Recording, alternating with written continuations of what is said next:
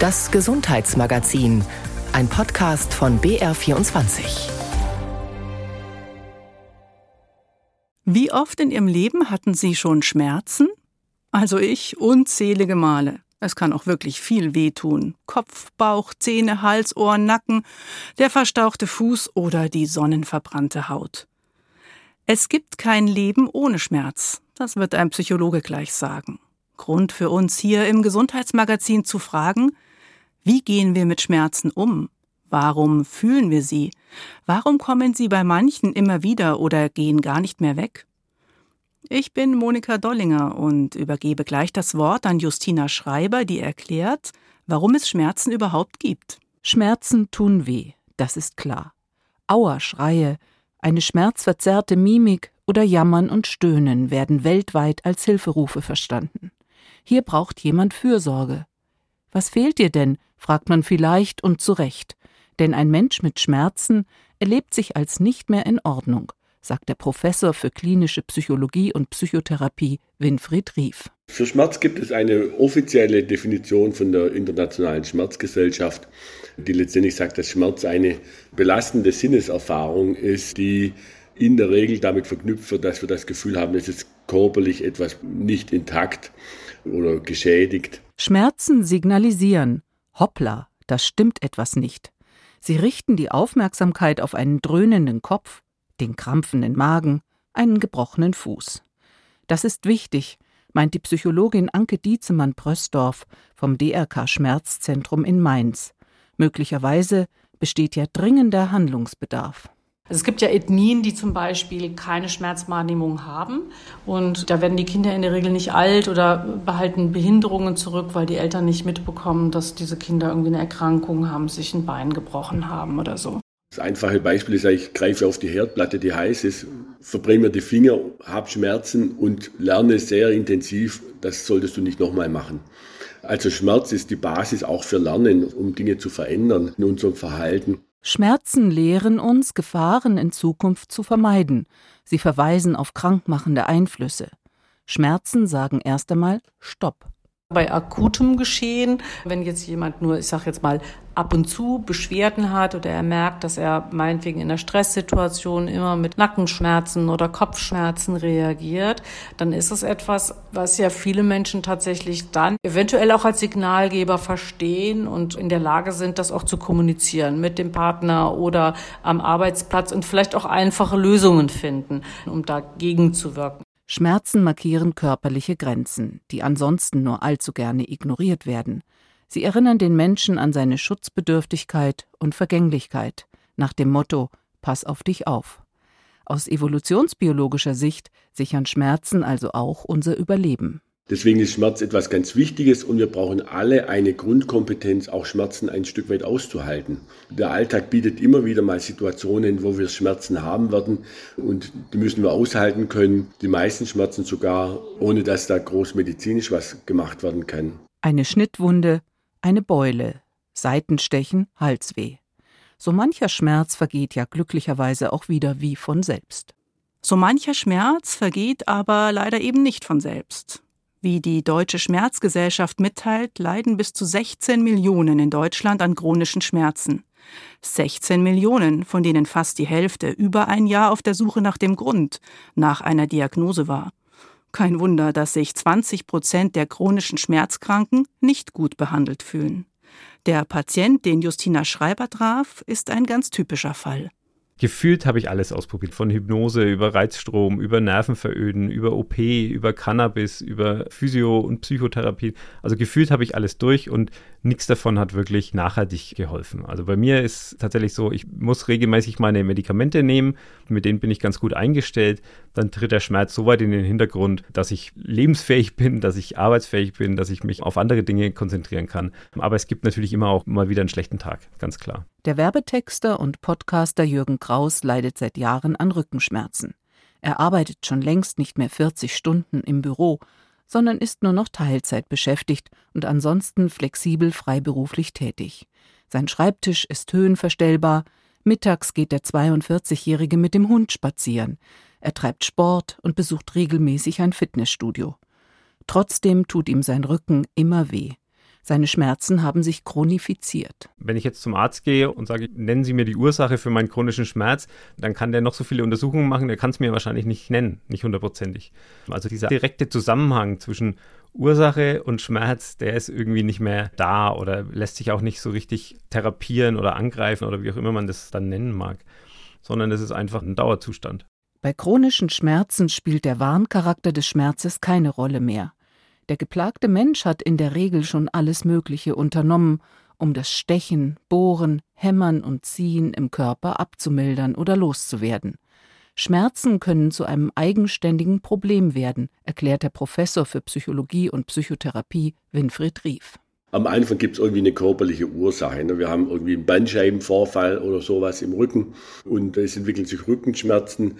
Auch wenn das Rückenschmerz heißt, es, in Wahrheit ist es im Gehirn eine Wahrnehmung. Und die kann natürlich bestehen bleiben, diese Aktivierung im Gehirn, auch wenn der Schmerz im Rücken sozusagen nicht mehr seine Ursache hat. Wir sprechen dann da von Sensibilisierungsprozessen im Gehirn, dass das Gehirn also dann sensibel für dieses Signal senden ist, ich habe Schmerzen, auch wenn die Ursache verschwunden ist. Das sogenannte Schmerzgedächtnis meldet Daueralarm. Erfahrungen und Prägungen spielen eine Rolle, wenn sich Schmerzen verfestigen und individuelle Bewältigungsstrategien. Es hat viel mit Ängsten zu tun, mit Sorgen machen, mit niedergeschlagen sein. Aber es kann auch einfach eine Folge von ich beobachte mich genau, also Ängste, die über das Funktionieren des eigenen Körpers damit zu tun haben. Wenn wir auch so eine innere Haltung haben, Schmerz ist immer was ganz Furchtbares, dann werden wir letztendlich auch mehr Schmerz erleben, ne? weil wir den kleinen Alltagsschmerz dann umso schlechter ausblenden können. Ob klein oder groß. Schmerz ist definitiv mehr als nur eine unangenehme Erregung bestimmter Nervenareale, sagt auch die Psychologin Anke Dietzemann-Prösdorf vom DRK Schmerzzentrum in Mainz. Eine starke Migräne kann heftige Affekte auslösen. Was ist da jetzt los mit dem Kopf? Wann hört das endlich auf? Also manchmal Bilder davon da sind, vielleicht habe ich doch einen Hirntumor. Also da passiert ja ganz viel. Da passiert ja auch gedanklich und gefühlsmäßig ganz viel als Reaktion auf den Schmerz. Und das macht es eben sehr komplex, auch bei akuten Problematik. Wenn Schmerzen trotz Therapie länger als mehrere Monate andauern, spricht man von chronischen Schmerzen. Häufig treten sie als Kopfweh oder im Rücken auf, manchmal in Schüben, häufiger ständig. Aber dadurch, dass Schmerz so was Komplexes ist, kann man nicht sagen, es gibt so einen Punkt, ab dem man sagen würde, das ist jetzt ein chronischer Schmerz, der sich gar nicht mehr beeinflussen lässt. Den Teufelskreis von Schmerz und verstärkender emotionaler Reaktion zu durchbrechen, ist allerdings nicht leicht. Jürgen Kraus weiß es aus leidvoller Erfahrung. Einerseits wirkt sich natürlich die Psychologie auf den Schmerz aus, aber andererseits wirkt sich natürlich auch der Schmerz auf mein psychisches Wohlbefinden aus. Es ist eine Wechselwirkung. Natürlich mache ich mir Sorgen, wenn ich in die Zukunft gucke. So, das ist was, das macht psychologisch was mit mir. Das hätte ich jetzt ohne Schmerz in der Form wahrscheinlich nicht. Wie viel Ablenkung, wie viel Selbstreflexion tut also gut? Auf jeden Fall ist klar, negative Erwartungen, Einsamkeitsgefühle, das Fehlen von sinnhaften Erfahrungen, Depressionen, aber eben auch Stress können Schmerzgefühle verstärken, ob sie nun akut oder chronisch sind. Insofern ist es für den Arzt unbedingt wichtig, auch psychosoziale Faktoren mit zu berücksichtigen. Wenn jemand mit Schmerz zum Hausarzt geht, dann sucht er natürlich erstmal nach einem somatischen Problem, nach irgendeiner Erkrankung. Aber er muss gleichzeitig auch immer berücksichtigen, in welcher Stimmungslage, in welcher sozialen Situation befindet sich die Person, wie verhält sie sich, wenn sie zum Beispiel Rückenschmerzen hat, hat sie Angst, hat die Person Angst vor einer Bewegung, geht vielleicht extrem in die Schonung. Das sind alles Faktoren, die der Arzt eigentlich bei dieser Komplexität mit berücksichtigen muss. Was natürlich in unserem Gesundheitssystem nicht unbedingt immer möglich ist. Ne? Weil nicht nur die Zeit, sondern oft auch das Geschick für vertrauensvolle Patientengespräche fehlt. Die Gefahr, dass Schmerzen chronifizieren, ist also durchaus gegeben. Schmerzen wirken auf die Stimmung und die Psyche wiederum kann Schmerzen verstärken, ja sogar verursachen. Eine Binsenweisheit, die aber immer noch nicht genug Beachtung findet, wie die Fachleute eben erklärt haben. Also, was hilft? Über Schmerzen reden, die Schmerzen beschreiben und damit offenlegen. Gar nicht so leicht. Es ist super schwer, Schmerz auszudrücken, Schmerz zu beschreiben. Der Podcaster Jürgen Kraus hat mehrere Bandscheibenoperationen hinter sich. Die akuten Probleme sind beseitigt. Aber er muss opiathaltige Schmerzmittel nehmen, um seine Arbeit und den Familienalltag mit zwei Kindern bewältigen zu können. Auf der verbreiteten Schmerzskala, die von 0 ist gleich kein Schmerz bis 10 ist gleich stärkste vorstellbare Schmerzen geht, ordnet sich Jürgen Kraus momentan bei einer 4 ein, wobei er von dieser Skala nicht viel hält. Also wenn ich sage, ich bin auf einer 4 und jemand anders sagt, er ist auf einer 4, dann kann man das trotzdem nicht miteinander vergleichen. Aber der Witz dran ist, das regelmäßig zu machen und dann für sich selber quasi so einen Vergleich zu finden. Oder ein, oh, heute bist du auf einer 4 und morgen auf einer 6, dann kann mein Gegenüber, der das dann regelmäßig hört, zumindest einschätzen, hey, äh, geht es jetzt besser oder schlechter körperlich als beim letzten Mal, als wir geredet haben. Und insofern hilft es natürlich schon, aber der Wert an sich liefert keine Anhaltspunkte für die Therapie des Schmerzes. Eine gute Behandlung muss neben den körperlichen Faktoren immer auch die psychischen und sozialen Einflüsse im Blick haben, sagt die leitende Psychologin am DRK Schmerzzentrum in Mainz, Anke Dietzemann-Prösdorf. Jetzt in dem Kontext, in dem ich arbeite, ist es natürlich so, dass wir sehr differenziert und sehr dezidiert nachfragen und das den Patienten ermöglicht, mit Bildern, mit Metaphern, aber auch mit Sensorik oder affektiven Wahrnehmungen zu beschreiben, wie es, wo es, wann wehtut. Einfach weil wir uns viel Zeit nehmen dafür. Schmerzzentren sind auf Schmerzpatienten spezialisiert.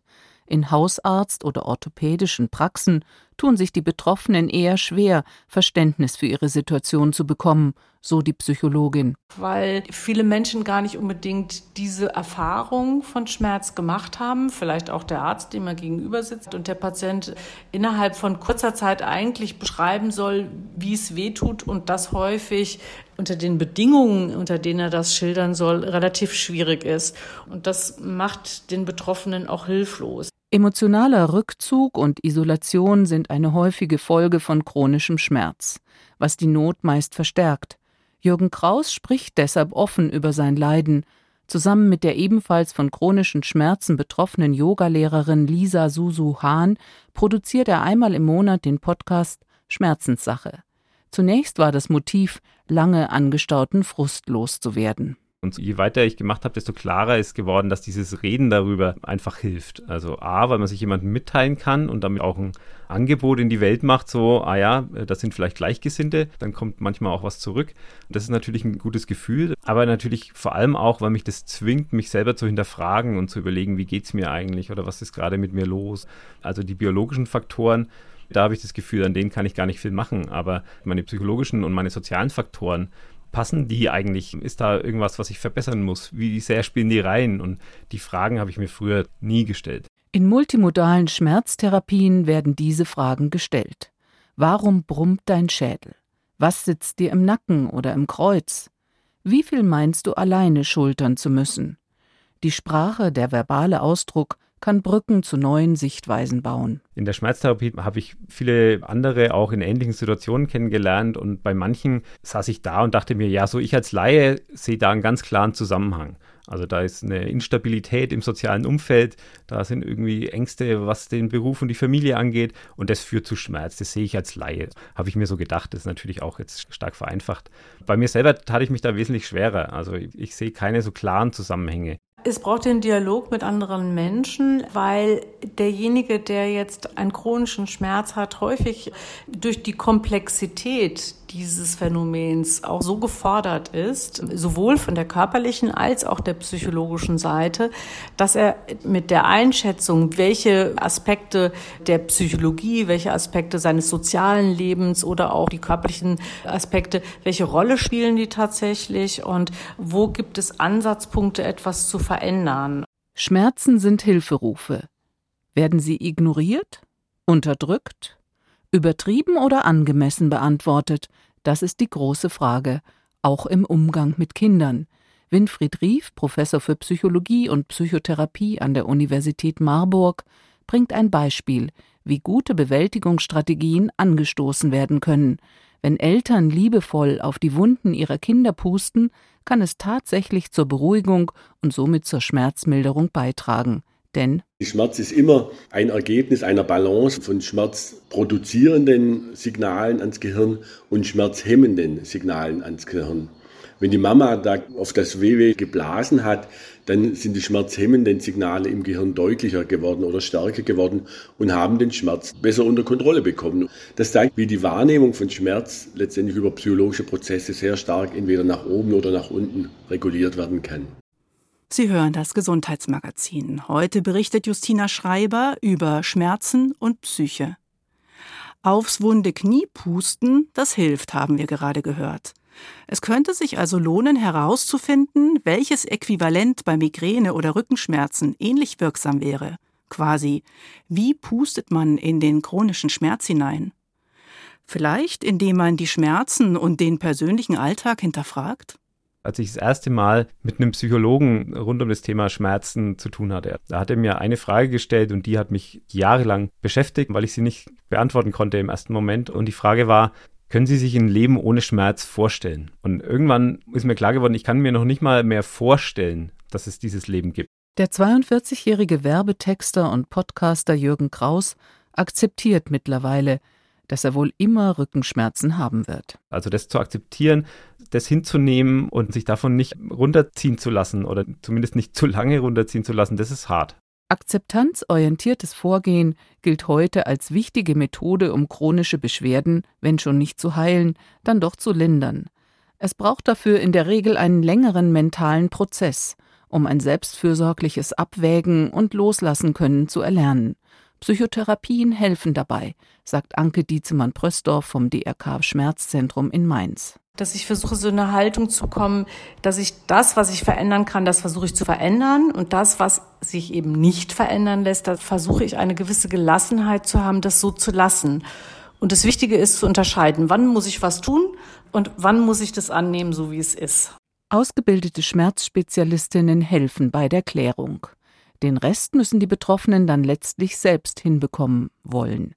Aber es lohnt sich, die Hoffnung auf komplette Heilung aufzugeben, sagt Jürgen Kraus heute, so krass es klingt. Wenn ich das einmal akzeptiere, dann kann ich es für den Moment zur Seite schieben und kann mich tatsächlich auf Themen fokussieren, mit denen ich mich eigentlich viel lieber beschäftigen würde. Das ist ja so dieses Anstrengende in dieser ganzen Schmerzkrankheit, dass man sich nicht nur mit dem Schmerz an sich beschäftigen muss, sondern mit diesem ganzen Gedankenstrudel, der damit einhergeht. Also das zieht so wahnsinnig viel Fokus aus dem Leben. Ja, kann meine Familie wahrscheinlich auch ein Lied von singen. Genau darum geht es sagt die Psychologin Anke Dietzemann-Prösdorf. Durch eine Akzeptanz kann es der Person gelingen, eine Haltung zu gewinnen, die es ihm ermöglicht, dass Dinge wieder mehr Bedeutung bekommen, die in seinem Leben wertvoll sind, die seinem Leben einen Sinn geben.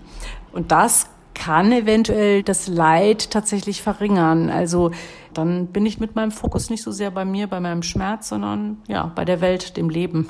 So kann sich in der Wahrnehmung der Schmerz reduzieren und vielleicht ein erträgliches Maß annehmen.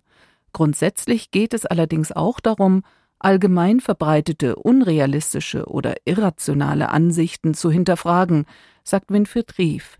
Professor für Psychologie und Psychotherapie an der Universität Marburg. Denn es gibt kein Leben ohne Schmerz. Mit einem lebendigen Wesen ist verbunden, dass dieses auch im Laufe des Lebens immer wieder Schmerzen haben wird. Das ist gesellschaftlich ja auch ein Phänomen, dass wir heute mehr denn je oder viele Menschen heute mehr denn je das Gefühl haben, sie könnten dem Schmerz ganz entkommen, sozusagen die komplette Schmerzfreiheit anstreben. Ab einem gewissen Alter hat sich der Irrglaube vermutlich eh erledigt. Wie geht nochmal der beliebte Seniorinnenwitz? Wenn du morgens aufwachst und dir tut nichts weh, dann bist du höchstwahrscheinlich tot. Und Sigmund Freud soll einmal gesagt haben, wir streben mehr danach, Schmerz zu vermeiden, als Freude zu gewinnen. Wobei sich eben Gefühle und Schmerzen nicht voneinander trennen lassen. Ist ja vielleicht nicht zufällig, dass sich Schmerz auf Herz reimt das Herz als Sitz der Gefühle und Mitgefühle und schmerzlichen Empfindungen. Es ist gefordert in der heutigen Zeit. Krieg, Gewalt, Not und Katastrophen. Manchen zieht sich angesichts der furchtbaren Bilder vielleicht der Magen zusammen, anderen stellt es die Haare auf. Auch wenn keine Schädigung des eigenen Körpers vorliegt, kann der menschliche Organismus mit unangenehmen Empfindungen reagieren, etwa mit Engegefühlen in der Brust, die Schmerztherapeutin Anke Dietzemann-Prösdorf beobachtete es bei ihren Patienten, als der Ukraine-Krieg ausbrach. Das löst einen Schmerz aus, diese Vorstellung, wie viele Menschen dort irgendwie leiden, Mütter, die irgendwie mit ihren Kindern fliehen müssen, die wissen, dass ihr Mann eventuell in diesem Krieg ums Leben kommt. Und das führt zu einem psychologischen Schmerz und kann dazu führen, dass tatsächlich ein Leid entsteht, bei dem diese Personen sehr stark betroffen sind in ihrem Alltag und gar nicht mehr Fernseh gucken können, weil sie das gar nicht aushalten können, diese Bilder zu sehen. Der Mensch ist zu Mitleid, zum Mitleiden fähig. Er kann die Schmerzen anderer bis zu einem gewissen Grad nachempfinden, allerdings geprägt durch eigene Erfahrungen. Ob wir nun zum Katastrophisieren oder zum Bagatellisieren neigen, wir alle haben eine Ahnung vom Jammer dieser Welt. Und zwar von Geburt an. Denn das Weinen und Wimmern der Babys dient ja ihrem Überleben. Trotzdem haben Schmerzen heute keinen besonders guten Ruf. Leidvolle Wahrnehmungen gelten schnell als negative Gefühle, die der Selbstoptimierung, dem Wohlfühlen oder Leistung bringen im Weg stehen, sagt der Professor für Psychotherapie und Psychologie Winfried Rief. Schmerzen stören dann eigentlich nur. Wo heute auch manchmal eine irrationale Erwartung da ist, ich kann ganz schmerzfrei durchs Leben kommen. Die Pharmaindustrie macht es bis zu einem gewissen Grad sogar möglich. Doch die Betäubung von Schmerzen, seien sie nun körperlichen oder seelischen Ursprungs, hat durchaus ihre Nachteile. Nicht nur, dass die Toleranz für Schmerz sinken und Wehleidigkeit zunehmen kann, es wird auch die Schwingungs-, die Resonanzfähigkeit beeinträchtigt, also das, was uns menschlich macht, sagt die Psychologin Anke Dietzemann-Prösdorf dass wir entsprechend auf ja die Dinge im Alltag reagieren, egal ob jetzt bei psychologischer ja, Kränkungen oder Gefühlen oder auch bei somatischen Dingen. Es ist auch etwas, was einfach zeigt, unser Leben unterliegt sehr viel Wandel und unser Körper reagiert entsprechend auf soziale oder psychologische Aspekte. Und das ist auch gut so. Eigentlich sind wir keine Superhelden, sondern vergängliche Wesen aus Fleisch und Blut. Der Schmerz erzählt davon.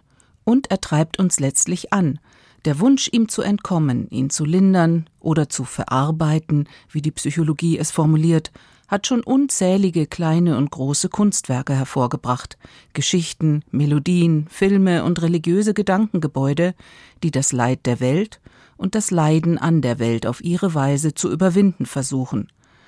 So kann überraschenderweise Schönes entstehen, das berührt und ergreift und vielleicht ein bisschen tröstet aber ohne Schatten gibt es eben auch kein Licht.